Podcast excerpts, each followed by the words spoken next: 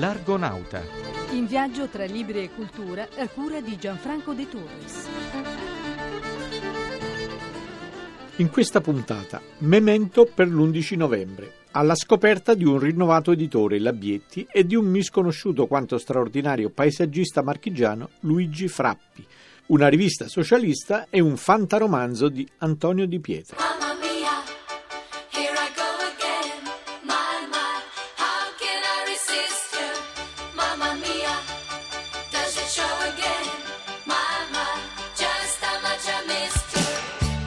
Cari ascoltatori, tenetevi saldi, ma fra una settimana avverrà la fine del mondo. Ma come, si dirà, è l'undici novembre, non era prevista per il ventuno dicembre dell'anno prossimo? Certo, ma quella era una profezia maya. Questa è una profezia del nuovo dio informatico, il web, la rete, dove impazza di tutto. Il fatto è che alle bufole mediatiche, soprattutto quelle di tono apocalittico, in moltissimi ci credono, per una sindrome masochista che da parecchio fa proseliti. E questo nonostante le sventite, ma i profeti di sventura hanno sempre avuto successo sin dai tempi biblici. Oggi sorbiamoci questo nuovo annuncio, anche se, per la verità, non c'è stato spiegato perché l'undici undici del duemilaundici sia una data così ferale, mentre non lo sono state il dieci dieci del duemiladieci, il nove nove del duemilanove e così via. Fatalità di una numerologia d'accatto che acclappia gli allocchi su internet e che nessun fatto contrario, come il risentirci la prossima settimana, riuscirà mai a conferire un po' di lume della ragione a tanti aspiranti martiri dell'umanità e succubi attoniti della rete di idiozie. Risorta dalle sue ceneri, la gloriosa casa editrice milanese Bietti ha ripreso il cammino con una giovane e anticonformista gestione. Sentiamo Piccolo e Bello di Anna Maria Caresta. A Tommaso Piccone della edizioni Bietti chiediamo che cosa stampa la casa editrice. Soprattutto narrativa, e nell'ambito della narrativa anche narrativa di genere, cioè tutta quella parte di letteratura che fa riferimento all'immaginario, quindi fantascienza, e di autori italiani. Stampiamo una collana di cinema che è Bietti Eterotopia, che cerca di offrire uno sguardo a trecentosessanta gradi sul cinema e sulle discipline che hanno a che fare con il cinema, dalla filosofia alla psicanalisi, passando per la semiotica, la medicina, la messa in scena, la letteratura stessa, il giornalismo. Qual è il pubblico che si rivolge a voi? Un pubblico mediamente preparato, almeno per quanto riguarda la collana di cinema, e nel caso invece della letteratura di fantascienza, il classico pubblico della letteratura di fantascienza, quindi un pubblico estremamente preparato che segue le novità in maniera molto attenta. Per il futuro avete intenzione di migrare anche verso la filosofia e la scienza, vero? Sì, partiranno da febbraio-marzo del prossimo anno, facendo i dovuti scongiuri, una collana di filosofia che si chiamerà L'Archeometro,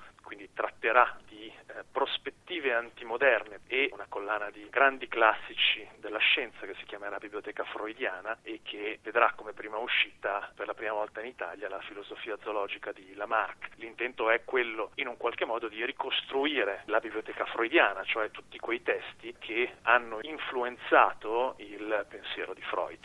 Se dovesse definire in poche parole il lavoro fatto finora? Coraggioso.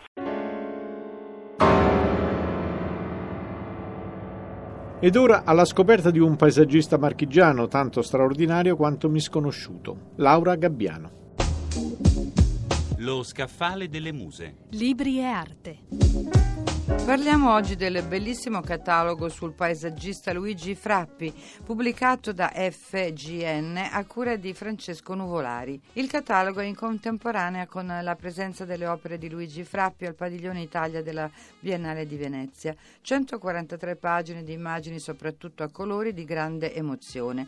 Nelle opere di Frappi l'elemento che subito colpisce è l'attimo da lui scelto per rappresentare il paesaggio, l'ora lunare e solare dell'alba, quando lentamente la luce dilaga in un'atmosfera ancora intrisa d'umido e di vapori. È il momento in cui le tenebre della notte, non ancora evaporata, contendono al nuovo e ancora incerto giorno il suo desiderio di luce.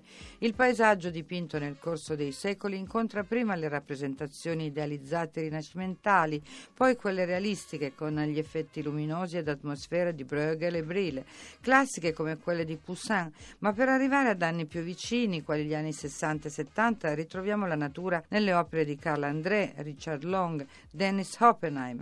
La natura di Frappi, così alta e maestosa, pur non appartenendo ad un preciso tempo storico, è foriera anche di meditati silenzi che ritroviamo poi in un altro genere molto amato dall'artista, la natura morta, frutta spezzato tagliata e i colori accesi, quasi ribelli, al vuoto assoluto dello sfondo. Tra le riviste appena uscite, Riccardo Paradisi ne ha scelta una di politica per Non Solo Libri. Mondo Operaio, la rivista mensile fondata da Pietro Nenni e diretta da Luigi Covatta, torna a riflettere criticamente su orizzonti e prospettive della sinistra italiana. Nel suo editoriale Covatta indica nel modello socialdemocratico scandinavo e in particolare norvegese, balzato alla ribalta della cronaca dopo la strage di Oslo di questa estate, un modello virtuoso di socialdemocrazia. Qui la sinistra non si è smarrita nelle velleità e negli sbandamenti giustizialisti o liberal della sinistra italiana e francese, ma ha tenuto la barra nel solco della sua tradizione, che secondo Covatta continua a funzionare bene. È la stessa idea riproposta dal saggio Oltre il pensiero unico dell'economista Giulio Sapelli. L'Occidente e l'Europa, in particolare, paralizzati da un'analisi semplicemente economicista della crisi geopolitica in corso, non riescono a individuare soluzioni che non siano all'interno del problema.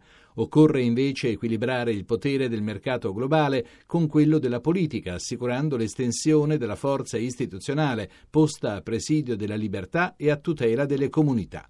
Perché i diritti della comunità esistono come quelli dell'individuo. Da segnalare in questo numero anche l'articolo di Anna Valvo sulla guerra di Libia, il pretesto umanitario, e gli interventi di Giorgio Napolitano, Giuliano Amato e Eugenio Scalfari pronunciati al convegno organizzato dall'Enciclopedia Italiana e dalla Fondazione Basso nel primo anniversario della scomparsa di Antonio Giolitti.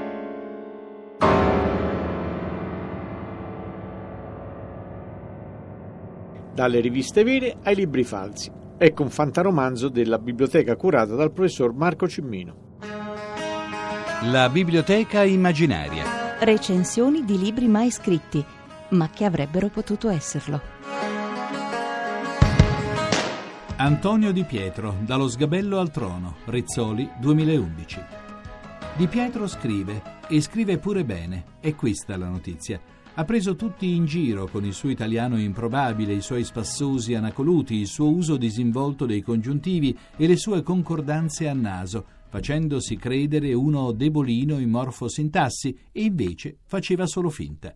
Esattamente come le gaffe pilotate di Mike Bongiorno, le sue formidabili autoreti culturali facevano parte del gioco, erano un trucco per mandare a spasso i cretini, e noi abbiamo abboccato. Ora, questo bel romanzo edito da Rizzoli fa giustizia dei detrattori di Di Pietro e ristabilisce la verità. La storia, velatamente autobiografica, di questo campagnolo che sale un passo alla volta i gradini del potere, diventa ministro e leader politico, rammenta da un lato il Gesualdo Motta di Verga e dall'altro il Consalvo Uzeda di De Roberto. È un eroe verista, determinato, lucido e sparagnino.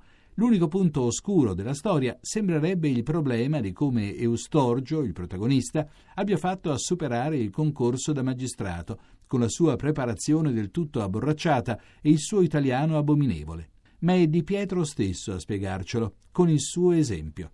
Anche Eustorgio faceva finta. Sotto la maschera da contadino si nascondeva un intellettuale di rango.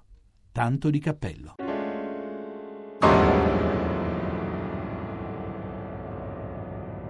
E siamo alla conclusione di questa puntata. Gianfranco De Torres vi saluta e vi ricorda il sito in rete w w w punto radio uno punto rai punto it e la posta elettronica argonauta chiocciola rai punto it. A presto, forse.